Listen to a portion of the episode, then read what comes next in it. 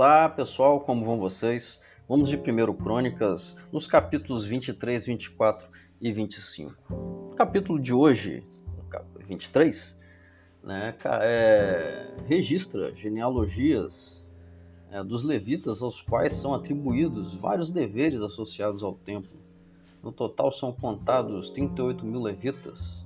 Alguns deles supervisionavam o trabalho do templo outros eram juízes oficiais, alguns eram guardiões de portas e outros deveriam ser músicos.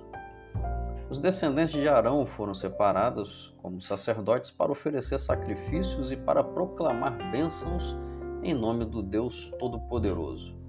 Essa leitura deixa uma coisa né, é, que fica muito claro: o trabalho no templo era muito bem organizado, com cada pessoa desempenhando cuidadosamente, fielmente a sua função.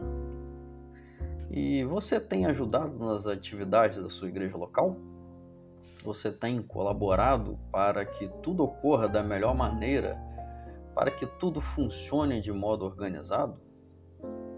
Sabe, amigo, a nossa igreja local será tão boa e organizada quanto boa e organizado seja a nossa participação individual.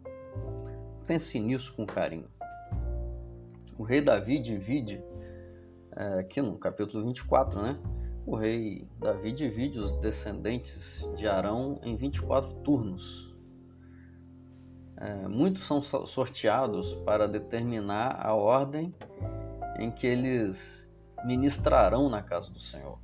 Lembremos que os sacerdotes desempenhavam uma tarefa, uma função muito importante no templo.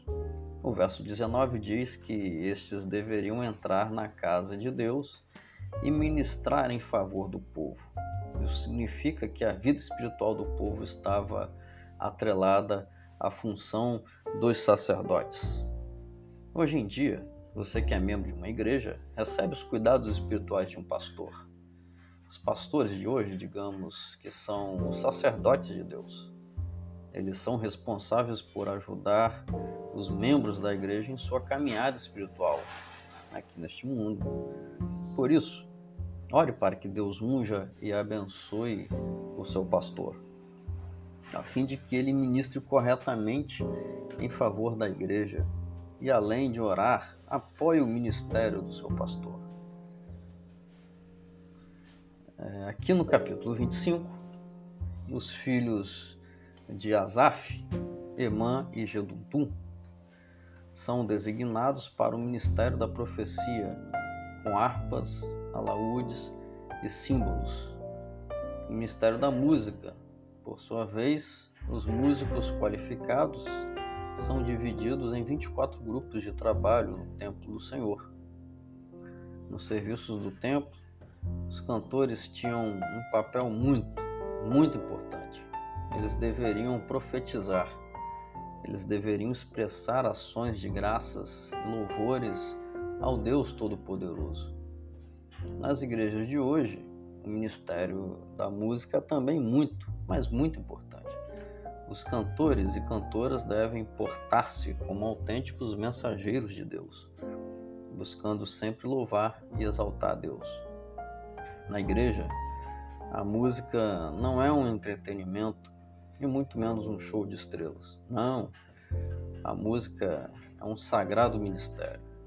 Por isso, meus amigos, ore e colabore para que a música e os músicos de sua igreja cumpram cabalmente o seu papel de ministros do louvor.